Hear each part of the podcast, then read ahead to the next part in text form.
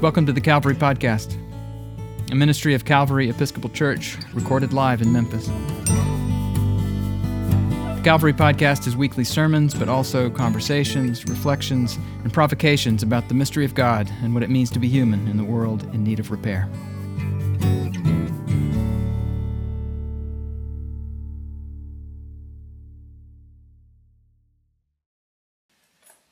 Do not be afraid, you are of more value than many sparrows. It's a nice enough sentiment, unless you're a sparrow, in which case you might feel a bit undervalued, but the line stands out in our gospel reading today because it's actually somewhat pleasant and reassuring thing for Jesus to say, in stark contrast to the rest of that passage, in which Matthew seems to have packed together a collection of some of the worst things Jesus ever said.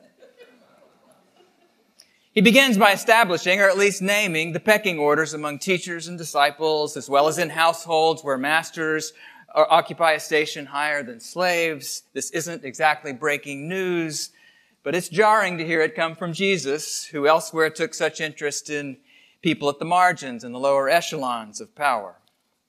It's almost as jarring as what comes closer to the end of the passage, where he seems to say the whole Prince of Peace thing was a misnomer a week after Father's Day, apparently it's Christian Family Values Day, where we hear what Jesus' mission was not peace, but to tear the nuclear family apart. Anybody feeling sorry for a preacher who's expected to bring a little good news to the people of God today? Asking for a friend. Coward that I am, I would normally go to the Old Testament reading, but uh, the landscape isn't much better over there today we see Sarah, matriarch of the faith of Jews and Christians alike, jealously insisting that Abraham send an enslaved woman named Hagar out into the desert with her little boy Ishmael. Ishmael being the child Abraham had fathered with Hagar at Sarah's request, if you'll recall. Maybe we should call this Biblical Family Dynamics Sunday. Juicy material to work with but I'm not trained in psychotherapy or family systems theory. It is almost enough to send a preacher over to the epistle of Paul, of all places, in search of material. Actually, it is enough. Let's talk about Romans 6. But maybe we'll come back and look at two of the worm cans we've opened up after we do. I do think it's important that one's faith have a center or a guiding narrative through which you look out at the world and that includes the world of the Bible. One way of describing mine is to use Paul's language. We humans are constantly falling away from life, the life of grace and gift, and into one of law and merit. God wants us to live out of gratitude for what's been given to us for free, but we think what we've earned for ourselves is what matters and what makes us each matter. We're picking up Paul mid conversation today. He's been making the case in Romans that if you want to be justified before God, there's just one thing you've got to do. Nothing. There's nothing you can do about your justification because it's already been accomplished in the death and resurrection of Jesus. You are justified. Justified by God's abundant grace. Your merit or moral worthiness doesn't factor in the equation at all. The problem with that scenario is that it's literally unbelievable. I literally can't believe there's a realm in which my worth is only a gift, not a personal achievement. A realm in which my worth is a given, not something I'm expected to prove.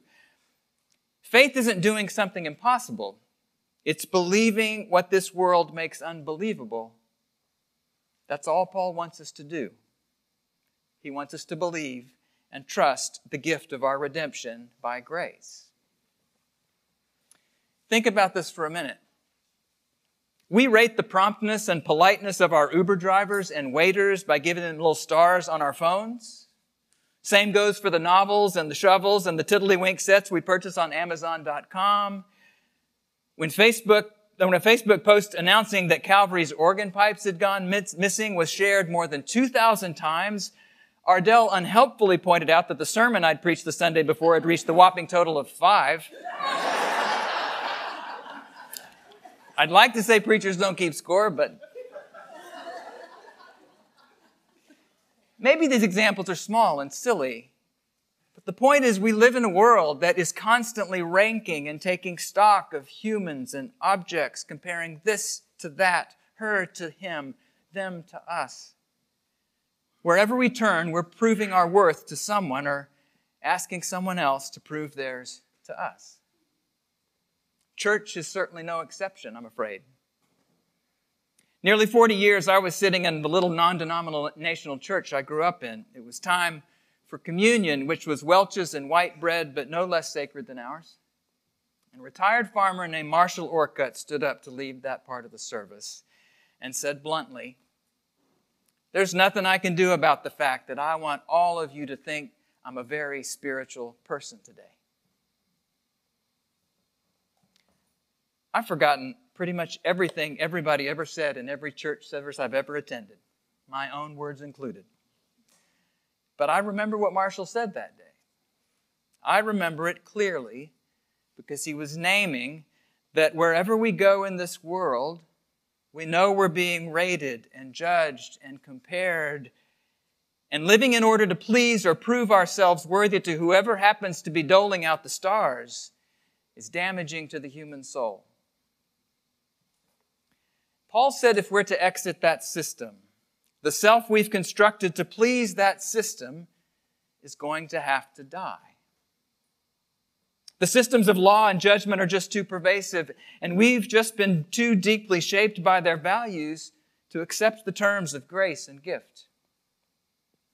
Thomas Merton actually put it this way Every one of us is shadowed by an illusory person, a false self.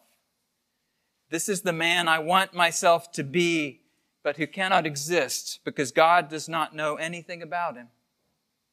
And to be unknown of God is altogether too much privacy. You see, the good news for Merton and for St. Paul is that the self that must die isn't really us at all. The self that has to die is the false self we've constructed to please the reviewers within the church and without not the true self we've been given by God, which happens to be the only self God sees and loves and hopes we'll learn to give freely away to the world. I truly believe that coming to know our true selves, our given and forgiven selves, not the ones we've struggled to construct and earn and prove, is the newness of life Paul wants us to walk in. And notice that. It's newness of life he's commending to us. Not being justified to God just so we'll get to heaven one day. Something true and powerful and healing and maybe eternal can be released in us when the old false self is buried with Christ and when your true self comes alive in the world. I promised we'd glance back over at some of the gospel reading from here, so let's give it a try. That bit about teachers and disciples, masters and slaves, continues into a really strange reference to the master of the house being called Beelzebul. Beelzebul was a Philistine god that was sometimes just shorthand for the devil. Maybe you know how Jesus' own story is going to play out. The powers that be in the world who rule by force, powers that can and will kill the body even of Jesus, they will find any community dangerous that doesn't accept their rating systems for who matters and who does not. The control they exert was and is the power to kill the body. And Jesus says, So be it, but do not give them your soul. Don't give your true self over to them by creating a false one just to please them. And that bit about daughters and sons set against fathers and mothers, well, it's an even harder one, I think. But I will say this. I have no regret for all the times I looked at my children with curiosity and wonder about who they were in the deepest and truest parts of themselves. But I wish I'd never needed them to be something else to please a world that has its own rating systems for worth and goodness and value. I wish nothing of the world that demands we construct false the false selves it needs us to be if we're to be successful or if we're to matter. I, I wish none of those forces made their way into my children's lives through me. But they did. Of course they did. Sometimes I needed them to be amazing and smart and good in hopes the world might rate me as amazing and smart and good by association. And every time that happened, it made the true self in each of us just a little bit harder to find. I guess what I'm trying to say is I feel wildly blessed and graced beyond measure in the people I've been given to walk closest to in this life.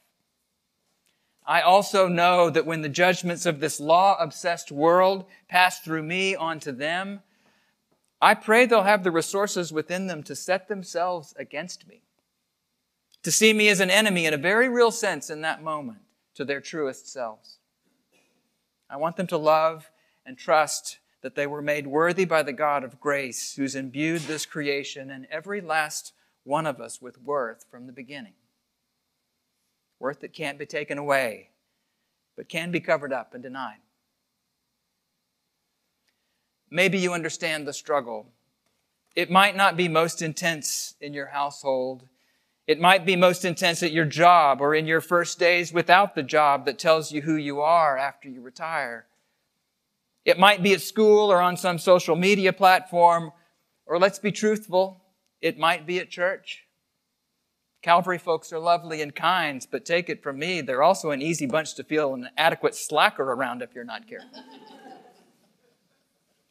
Whether we verbalize it or not, Maybe we can take a cue from Marshall in those moments when we feel the age old need to perform or measure up taking over again. And if all we can manage in that moment is to think to ourselves, you know, there's nothing I can do about the fact that I want you to rate me very highly right now. That small confession might be all your true self needs to take a breath. And that breath might be all the space your true self needs to take just one small step into newness of life. Amen. If you're curious about Calvary Episcopal Church, we are an eclectic bunch of Christian people who don't all think the same thoughts or dress the same way or vote for the same candidates or even believe all the same things about the mystery of God and what it means to be human. But we do believe that we need each other because of our differences, not in spite of them and that God calls us into unity, not uniformity. Subscribe to the Calvary Podcast at calvarymemphis.org slash podcast or wherever you get your podcasts. Visit Calvary in person at the corner of 2nd and Adams in the heart of downtown Memphis, Tennessee.